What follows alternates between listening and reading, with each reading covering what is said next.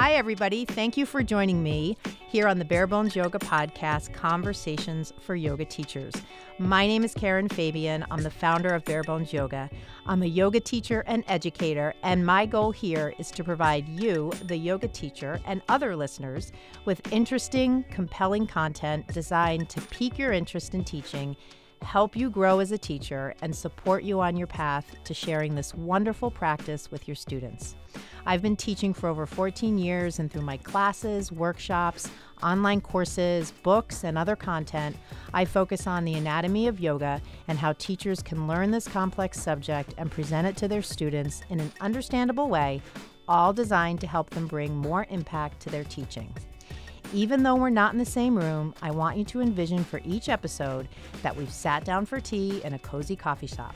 Some days we'll talk about technical teaching topics, while some days we might have a teacher friend join in on the conversation, and other days we'll face some of the personal challenges that can come up when we take on the journey of being a teacher, knowing that the more authentic we can be, the more we can impact others. For more information about my products and programs and to contact me at any time, just visit my website at barebonesyoga.com. Let's get into today's episode. Hello, and welcome to Conversations for Yoga Teachers. I'm your host, Karen Fabian, and this is episode 18. In the last episode, I did a review of cues for some standing poses it quickly moved up in my podcast stats to be a listener favorite. So I decided to do a second episode where I focus primarily on poses on the ground. Now, first of all, I want to acknowledge one of my listeners, Joanne, for leaving such a nice review on iTunes. Joanne said, I love Karen's insightfulness and how she stays on target with her topics. She shares her experiences and gives you suggestions of what has worked for her as a teacher. I look forward to future podcasts with Karen. Thank you so much, Joanne. Uh, I have a couple of, actually, three reviews up on iTunes, and I love to see people's notes and comments about the podcast. Sometimes I get comments on the website or emails with feedback about different episodes I've done. So, thank you to her, and thank you to all of you who have left any comments or sent me email or posted on my social media pages. I really, really enjoy hearing from you.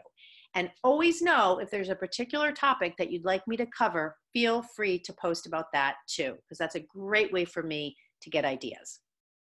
So, a few things before I get into the examples. I mentioned these last time and I want to reiterate it, especially if you missed that earlier episode. One, I am not saying my cues are right and the only ways that you should articulate the practice. My cues are just a suggestion and an attempt to start a conversation or at least a thought process in your mind as to what is the most effective way to help people move on the mat. The second thing is this you might wonder, well, how am I supposed to know if my cues are working? It's not like the students are talking to me, telling me if they're confused. And I get that. That is a conundrum and one of the challenges of teaching.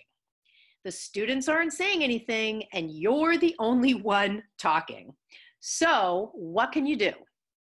Well, as you're teaching, watch your students because the best barometer regarding your cues is right in front of you. Are they doing what you suggest or not? Do they look confused, distracted, there's a ton you can discern simply by looking at them.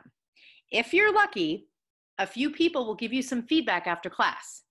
This can be really helpful because it will help get you real time feedback about the cues. Plus, it will give you a chance to ask them some questions too whenever somebody comes up to me to ask me a question, I try as much as possible to ask two or three questions back to them so we can start a real conversation. But many times, one of the most powerful things you can feel as a teacher is the connection with a student because something you say creates a specific action in their body that you believe will help them create greater steadiness and integrity in the pose. You will only experience this if you're watching them. And I can tell you, in my experience, when that, that happens, you feel really great. You feel connected to your students, you know they're paying attention, and you know that your words and your cues are helping them. Now, one more thing. If you missed it, go back and listen to my earlier episode 17 on cues for a few of the standing poses. You can catch it on my website, barebonesyoga.com, and I'll include it in the show notes for this episode, the link. So let's go through some fundamental poses that are on the floor, either the belly or the back. As we're going through these, I'm going to focus on the cues, but there are, of course, other things to review for each pose.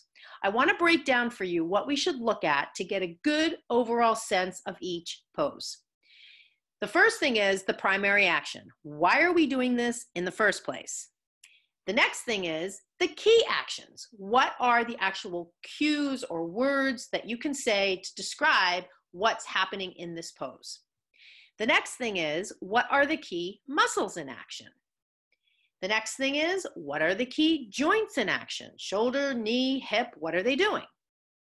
The next thing is are there any modifications or reasons to not do the pose from a particular person's point of view? What we call contraindications. The next thing is what are some things that you can look for as a teacher that might be anatomy based challenges for the student? And then the last thing is speaking to mind, spirit, attitude, just that kind of other part of yoga that doesn't have to do with just the physical body. Now, because we are today only focusing on the physical cues or key actions, but if you're looking for this full breakdown, an easy way to do it is to buy my anatomy manual. It gives you this format, the format I just went through, all those criteria for each of the key poses. You can get it on barebonesyoga.com on the page called books, which you can get right from the homepage, and it's $65. I'll include the link in the show notes on my from my website um, for this episode as well. So it's uh, easy for you to access to purchase. Now, let me say this in my opinion, there are different kinds of cues. To find out more about these in detail, listen to podcast episode seven, and I'll include the link to it. There are action cues, which provide a uh, one or two word action the student can do. There are alignment cues, which talk to the shape of the pose. There are anatomical cues, which bring in the actual anatomy that's applicable. And there's feeling based cues, which are more found in restorative type classes, although you might find them also in general classes.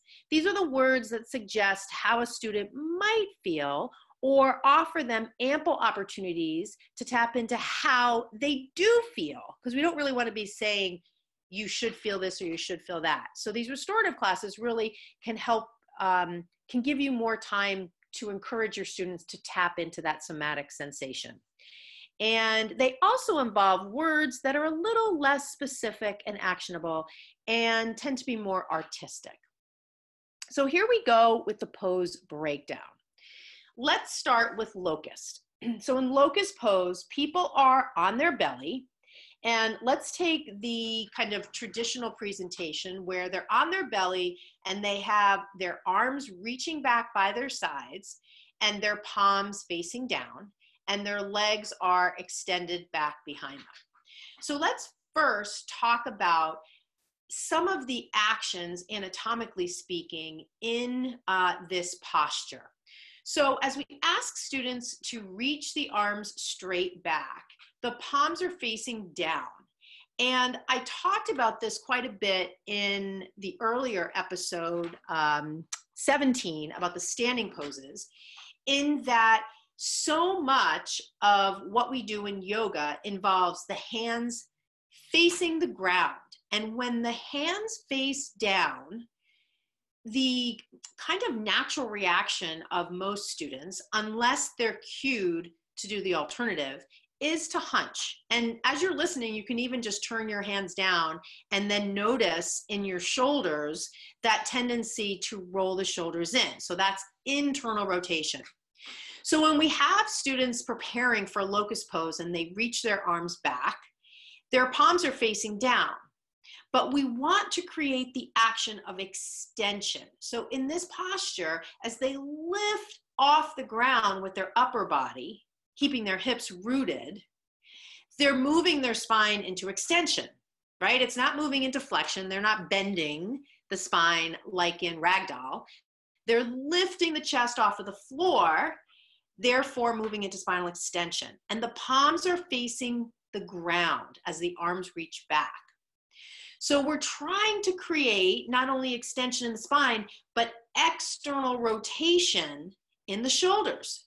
So again, if you're listening to this and you're in a position where you can reach your arms back, as you lift the shoulders up and back. So think about the shoulder joint being comprised of the head of the humerus as it fits into the glenoid fossa of the scapula and the rotational ability due to the shape of the joint. We can encourage students to roll the upper shoulders back. And so this generates that external rotation movement in locust pose, even though their palms are facing down. Now, as they do this, this is a perfect time for you to cue to their shoulder blades. Now, this is different from cueing to their shoulders, and I really, really want you to um, make a mental note of this, especially when it comes to cues you may use in your teaching that don't distinguish between actions of the shoulder joint and actions of the scapula. So scapula shoulder blades, shoulder joint is the connection between the scapula, the humerus, and the clavicle. So the three bones that comprise the bones of the shoulder joint.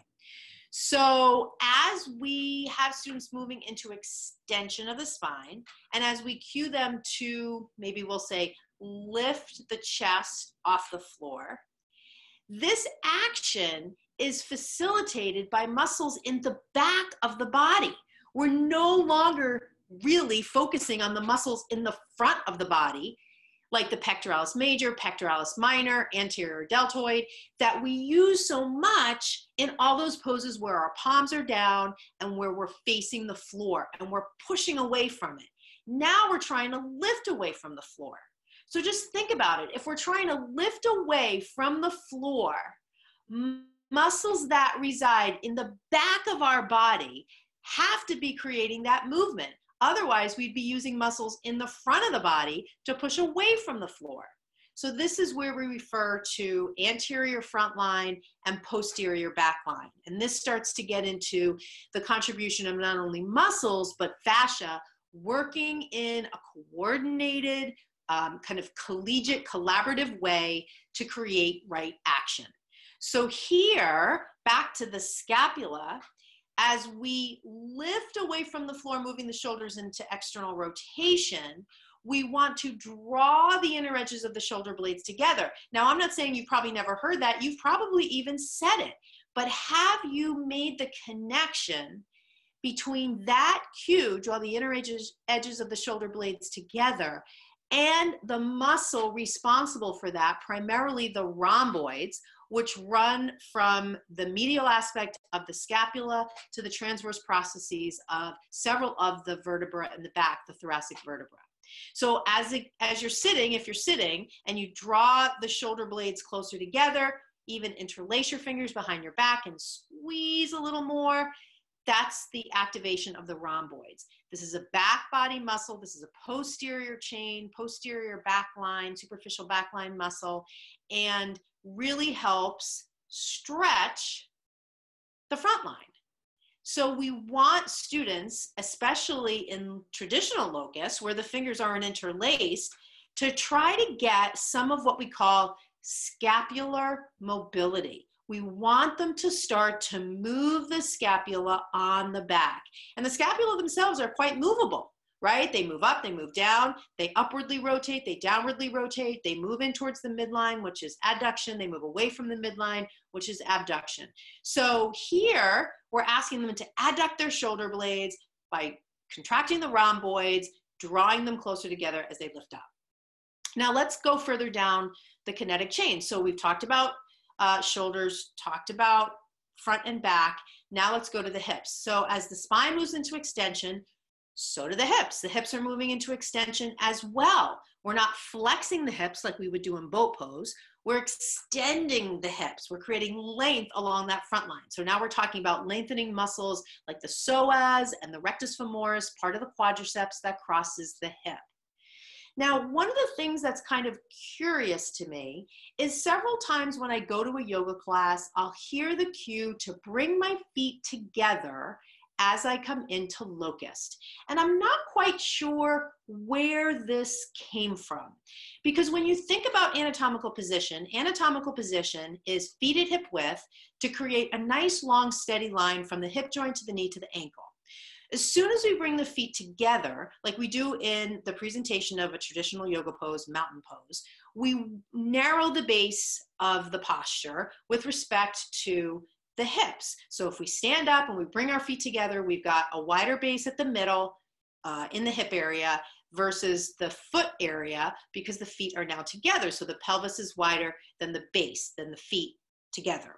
So now I'm on my belly and I want to create hip extension, but I'm bringing the feet all the way together. So now I'm focused on squeezing the thighs together, which what is that? That's adduction. And I may or may not be able to tap into another helpful action in this pose, which is internal rotation, different from adduction. It's rolling, in this case, the inner thighs up to the ceiling.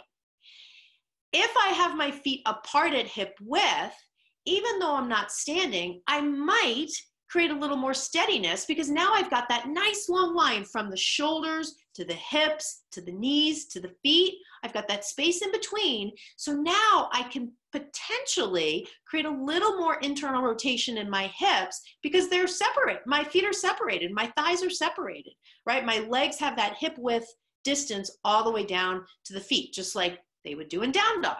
And as it turns out, we also want to internally rotate the hips in down dog, taking, as you might have heard, the inner thighs back as students are in down dog. So it's basically the same action. Now we're just on the belly doing it in locust pose. So again, I just, um, you know, if we were sitting uh, in a coffee shop having a conversation about this, I would ask you if you bring, ask students to bring their legs all the way together in locust pose, I would simply ask you, why do you do that? What is the genesis of that request of your students? And that's the kind of thing that you should be thinking as you're cueing your students. Put yourself in their shoes. They're maybe wondering, how come she's asking me to bring my legs all the way together?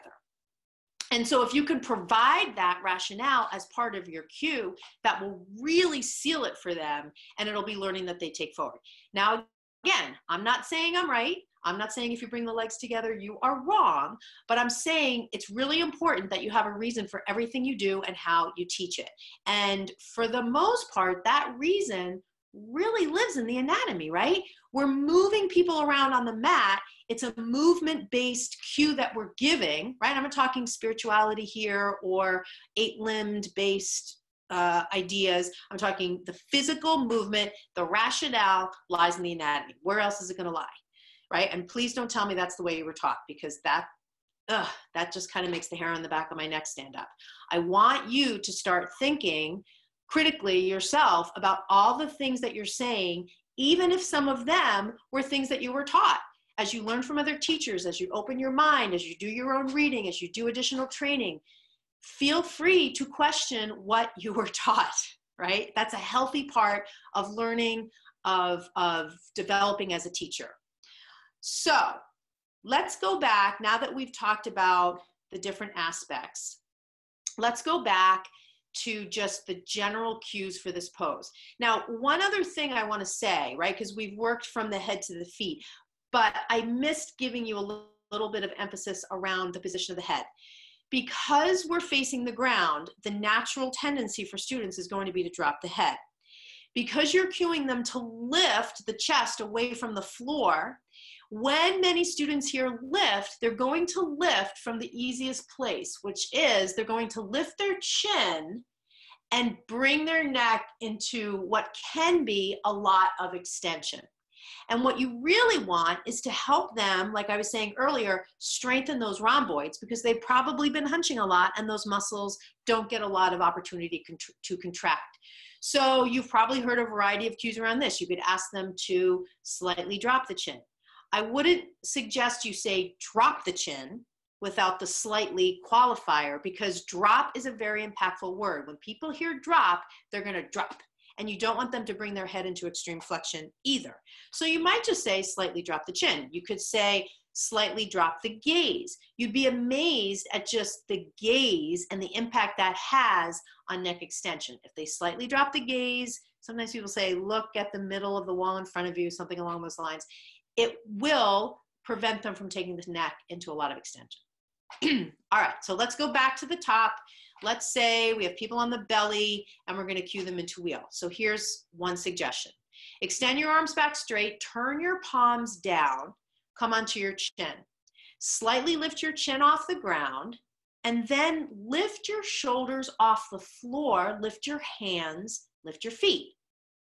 Right? So now you've got them in the shape. So now your job is to watch and to fine tune. So we'll proceed. Draw the inner edges of your shoulder blades together. Notice that you're doing that by moving your shoulder blades closer together rather than interlacing the fingers, although it's the same movement. Right? So there, I've asked them to do something and I've related it to something that they've probably done a lot, i.e., the interlacing of the fingers. But I'm asking them to do the action of the scapula of adduction without the leverage or the added piece of interlacing the fingers together. Lift your shoulder blades away from the floor, squeeze the inner edges of the shoulder blades together, extend back through your toes, and roll your inner thighs up to the sky. Roll your inner thighs up to the ceiling. Now, one thing, notice I didn't say extend back through your feet. I do notice that sometimes people flex the feet in this pose. I prefer to have them point the toes, plantar flexion, because that really allows them to get a long line in the muscles of the leg, right? They're uh, contracting the quadriceps, and that can really help them uh, internally rotate the hips which will facilitate that lengthening of the hip flexors that we that we're doing in this pose. The hips are an extension, so that's lengthening the hip flexors, like I said earlier, like the psoas and the rectus femoris. So that's locust for you. That gives you a sense of just the overall cues and the anatomical actions happening in the pose. All right. So let's now go to a related posture, which is bow. So because you're going to most likely present bow after you do locust. Um, I guess one place to start is to um, offer to students that they have the option of doing either one. So let's look at the difference. Now I'm moving into bow where the legs are bent and I'm grabbing the feet. So as soon as I do that, it becomes a closed chain versus the open chain of um, locust where the legs and arms are reaching back and they're free, right? There's no connection. Once I grab the feet, I create this kind of closed circuit and I'm still creating muscular action. I'm still taking the shoulders into external rotation. I'm still taking the hips into extension. But depending on the range of motion of the muscles that I'm trying to stretch, and around the joints that are in action in this posture, because of its locked nature, a lot of undesirable things can happen. And I also have, as a practitioner, a lot of leverage in terms of the muscles of the front of the shoulders. The harder I press my feet to my hands, the more I can potentially overstretch and damage muscles in the front line when I was talking before about front line versus back line.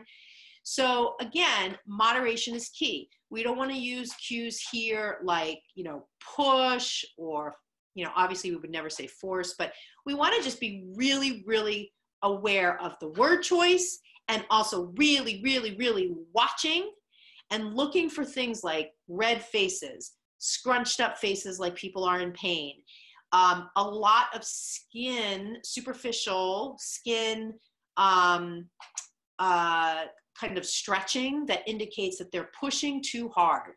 Um, other signs that you can uh, keep your eyes out for are knees going wide. Because when we kind of create that closed circuit, that closed environment in which the pose is being done, if there isn't enough requisite range of motion, extensibility in the muscles that we're trying to lengthen, something's going to go awry.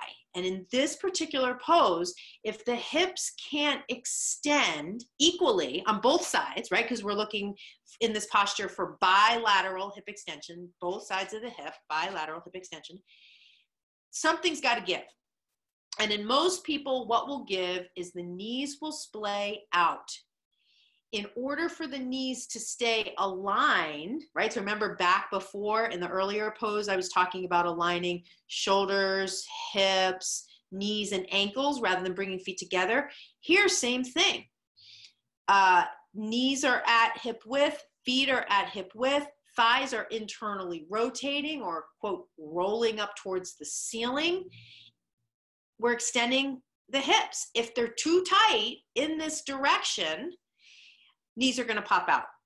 When knees pop out, potentially people can experience compression through the lower back because now we're pressing the two pelvic bones against the sacrum. So that's your SI joint, your sacral iliac joint. And that can sometimes in people feel like there's some pressure in the back body. So this is where, even though it's a little awkward, you could cue to put a block between the thighs. It's kind of hard to do because of the nature of the posture.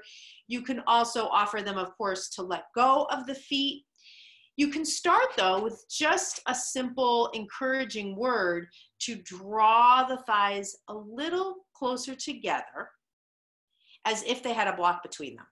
And so maybe just the the offering of the you know, virtual block gives them an idea of coming a little closer with the thighs if they have the range of motion. Now, one of the things I want to really, really throw out there, because I didn't really think about this um, initially when I was, you know, teaching with an anatomical focus when this all started as my focus many, many years ago. but this idea of in a posture like this, additionally, when you think about the um, bilateral hip extension that is required, try to visualize uh, the connection between the femur and the pelvic bone. So now we're not talking about shoulder, of course, like we were before, humerus, glenoid, fossa of scapula. now we're talking about pelvis, acetabulum, and trochanter of the femur. That is the articulation that makes the hip joint. And then, of course, all the related muscles, tendons, ligaments, and fascia. If that connection, well, let me start here. That connection is obviously very different. I mean, there are some just standard differences between men and women with respect to that joint. There are also obviously tons of variability in different people with respect to the articulation at the hip. So again, we're in a closed posture. We're using cues to encourage people to take this pose in a certain way. Sometimes people will hear these cues and will try to force their body into the shape, regardless of feedback they're getting from their body that it just doesn't want to go that way. So we always want to leave room in some of these poses where the risk is higher, where it's like a finitely closed type scenario, for people to honor their bodies. And if my cue is something you're trying and it just doesn't feel right, release the feet or don't push so hard into that suggested shape. See how it feels and how it goes for you in your own way. So whatever wording you're going to come up with, you're going to come up with. But I think, you know, that gives you an idea of just this particular feature, which is again more of a concern in a pose like this where we have them grabbing their feet and pushing their feet back. So let's go back to the beginning here. Let's talk about how you might cue this, right? So let's say they're on their belly. You could say, reach the arms back, bend the knees, grab the outer edges of the feet. Begin to press gently, foot to hand on both sides. As you press back, notice the effect of lifting the chest away from the floor and moderate it as you see. so this way you're giving them fair warning that they shouldn't just press feet to hands, you know, vigorously. They should do it in a way that's mindful so that they can adjust the degree to which they're pushing based on feedback they're getting from their body. So that's bow. That gives you an idea for bow. So we've got two more. So now students are on their back. Let's go into bridge. So now we're again in the same theme anatomy wise hip extension. Okay, hip extension.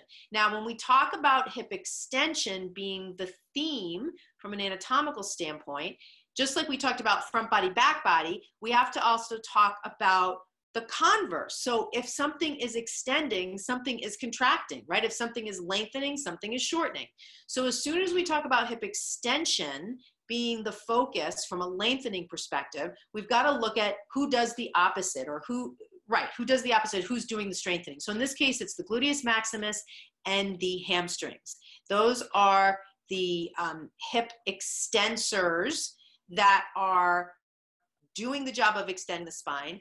The um, opposing muscles are the hip flexors. Those are the ones that are lengthening. They are generally muscles like the psoas, which runs from the lumbar spine around the front of the body to the femur. We're talking about part of the quadriceps femoris, which is the rectus femoris that runs from the pelvis down to the knee. We're also talking about the sartorius, which is, FYI, the longest muscle in the body that runs from the pelvis. It crosses medially in the thigh and inserts on the medial aspect of the knee.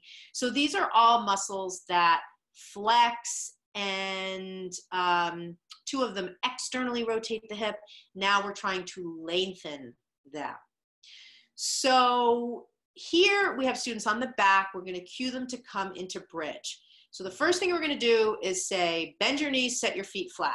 Now, right out of the gate, I want to say that this is always a curious one for me because back in the day, there used to be this cue to set your feet in a place where if you reach your hands forward, you can graze your heels against your fingertips. Where did this come from?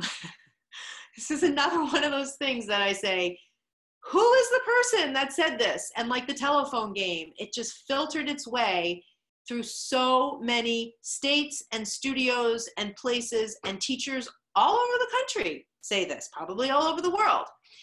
Let's think about this, friends.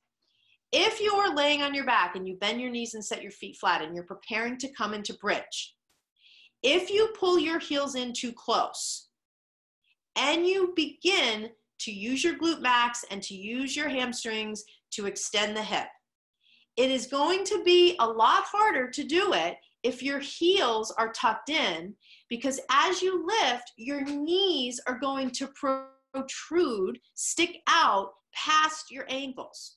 So if I look at someone positioned like this from the side, their knees are out here and their heels are back here. So their shin bone, their tibia and fibula, shin bones, are at an angle, inward angle, like a backslash. And so what does this do? Right, right? Like why why am I getting all bothered about this? Well, the reason is this pose requires we use the power of the glutes and the, the glute max and the hamstrings to lift the hips off the floor. In order to do that, I need leverage. Why would I want to do something that decreases my leverage by preventing me from stacking my knee over my heel? Right? It's like saying, come into plank, but move your hands forward a little bit so your shoulders are not stacked over your wrist and hold it for a minute. Versus come into plank, stack your shoulders over your wrist, and push straight down your joint line. No kidding, it's going to be a lot easier in the second scenario than the first. If I want to really take it far, I'm going to push back to down dog right? So then my joints are at an angle. My arm bones are at an angle. But I want that in down dog because I'm focusing on stretch. In bridge, I'm focusing on lower body strength. And to get that, I need to stack the knees over the heels. I need to stack those joints so I can get the most out of my, again, here we are, posterior chain, glutes and hamstrings to get my hips up off the floor. Okay, so that's part one. Now, part two, and this is to come up in wheel, which is that my glute max has a dual function. It is a hip extensor, but it's also an external rotator. So that means that unless me, the user of my body, is aware, I'm to turn my feet out. I'm to externally rotate my hips. If I, as the user of my body, is I'm not aware that external rotation is one of the things that the glute max does, it's going to just do it because my muscles are going to act at the um, you know whim of my of my nervous system unless i use my brain and tell my muscles to do something different tell my nervous system to send a different message to those muscles. And so this is the genesis of that cue to stick the block between the thighs. And again this is one of those things that's been out there forever who's the person that came up with this? I don't know. I certainly hope that when they came up with this cue, they understood the anatomy and they didn't just say it just for the heck of it. But I wouldn't be surprised if that if that was the nature of it. So be that as it may, I'm now giving you the reason why. So we don't want students to externally rotate the hips because then we're going to be in the same problem that we potentially were in in bow where I was on the belly, my knees were going wide, right? So now I'm in the same scenario doing the same thing. I'm still extending the hips. I just flipped over. Now I'm on my back. I'm not on my belly. Same deal though, same anatomical action. So if I have them put a block between the thighs and focus on hugging in, they'll be less apt to turn their feet out. Better yet, why not have them put the block between the feet? Not parallel to the feet, but perpendicular to the feet. So they've got hip width, there it is again, hip width between the feet, hug the insteps of your feet against the block, root down into your feet, lift your hips, keep that pressure of the insteps of your feet hugging into the block. And this, my friends, this will absolutely prevent external rotation in the hips because even if you have them put the block between the thighs, the body again is going to do what it wants to do unless the user is super aware of what's going on. And many people as they hug that block their feet still turn out. And so again not a huge issue uh, in the big picture but you know i'm trying to uh, uh, give you the information about the anatomy. So you know i'm kind of taking it to the level of all these details. So now let's move into positioning the upper body. So initially you might have them take bridge with the arms by the side, and then you might have them interlace their fingers underneath them. And again, just like we talked about in locust, as soon as they interlace their fingers together, we don't care about the fingers. Great, you interlace your fingers, but guess what, everybody? I really want you to adduct your, your scapula. That's really what I want you to do. I just had you interlace the fingers because that's generally something that people get, but really, once they're interlaced, focus on your scapula. Focus on your shoulder blades and draw your shoulder blades closer together because now it's going to happen. Now they're going to open the front line of the body. So, this is another thing that is helpful as teachers we recognize when we cue to a particular body part if the real issue is another part of the body we've got to speak to that Otherwise, everybody's going to be thinking, in this case, about the fingers and not thinking anything about the shoulder blades. Once they've got the fingers interlaced, once they're drawing the shoulder blades together, have them press down into the full length of the arms because now they can distribute the effort of this posture beyond just glutes and hamstrings, up the chain, up the kinetic chain, into the arms, into the shoulders, not so much the back of the head, but definitely the full length of both arms and the shoulders. So now I've taken a tough pose and I've distributed the effort so it's a lot more accessible and easier to do. So let's, in wrapping this one up, let's go back to the beginning and let's talk about how the cues could be. So set your feet down flat. Not necessary that you be able to touch your heels. Simply put your feet in a place where as you lift up, you feel like you have good leverage. If you don't, move your feet a little forward, a little back until you feel like you can lift. Now, let me just stop here by saying you might think, wow, that's a lot of words. You're going to say it how you're going to say it, but I think it can be helpful to acknowledge that there's a lot of cueing out there to touch the heels. And if you agree that that's not necessary and in fact is going to create not so great alignment in your students, give them the reason why, because you know they're going to be hearing that in other classes. So you might as well just address it, right? And solve the mystery. So set your feet down flat. Set your feet in a position where you don't necessarily need to touch your heels. You just want to have good leverage to lift your hips off the floor. Begin to press down and lift your hips off the floor. Interlace your fingers underneath you draw your shoulder blades closer together and start to press down, pressing off of the full length of your arms and shoulders. Take three breaths. Right, so this will give you an idea. If they've got the block, you can also add in, hug your hug the inner edges of your feet against the block. Try to resist any urge you have to turn the feet out. If it feels uncomfortable, let them do what they're going to do. Right? So there's your acknowledgement around that whole issue of whatever kind of articulation they have at the hip joint, whatever kind of, you know, situation might be happening there where they feel uncomfortable forcing it. So that's uh, that's bridge. So let's go to the last one, which is uh, wheel pose. So here we go.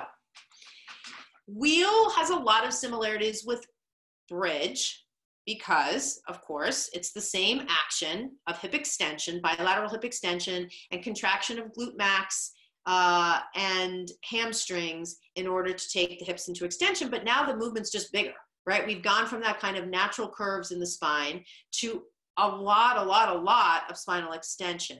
And so all the things I talked about in bridge, namely the you know kind of urge to turn the feet out and externally rotate the hips is only going to be amplified here because it's a much bigger movement i need more power to come into that um, spinal extension it's a much bigger action in fact it's so big that i will say personally i went through a phase a couple years ago where i didn't even want to teach it I didn't even want to teach the pose. I felt like every time I taught wheel, all it was for most of the people in the class was a struggle.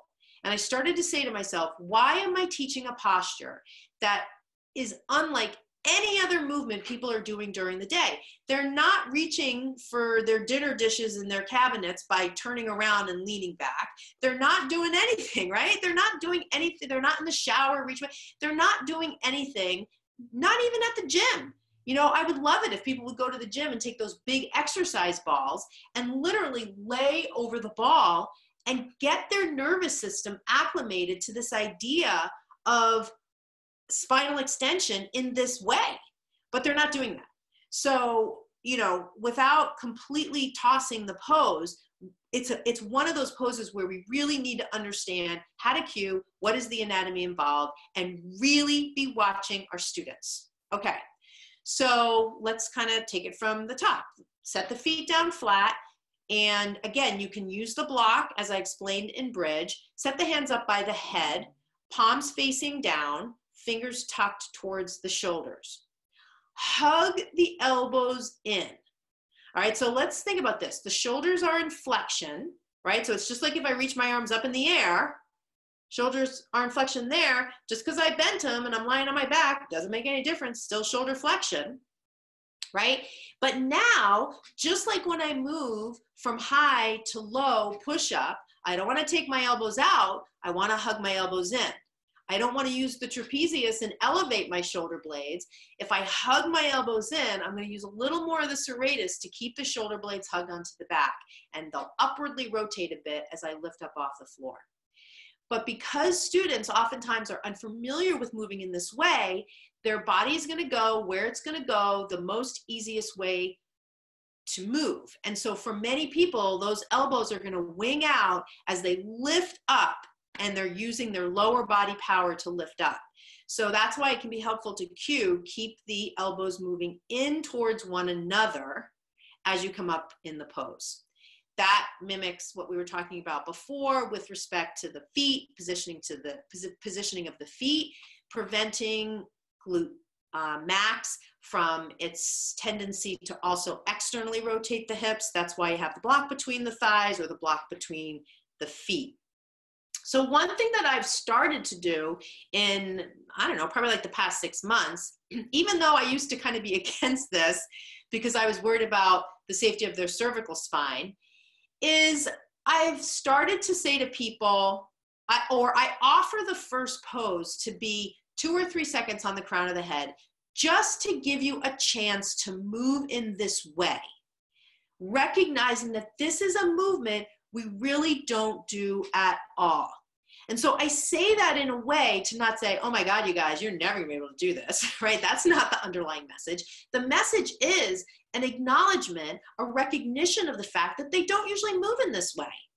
And so give yourself a second or two to get oriented to moving in this way by just coming up to the crown of your head and trying to keep those two right actions of feet straight ahead, elbows in. So I encourage you to try this and see as they pop up onto the crown and come down, what kinds of things happen.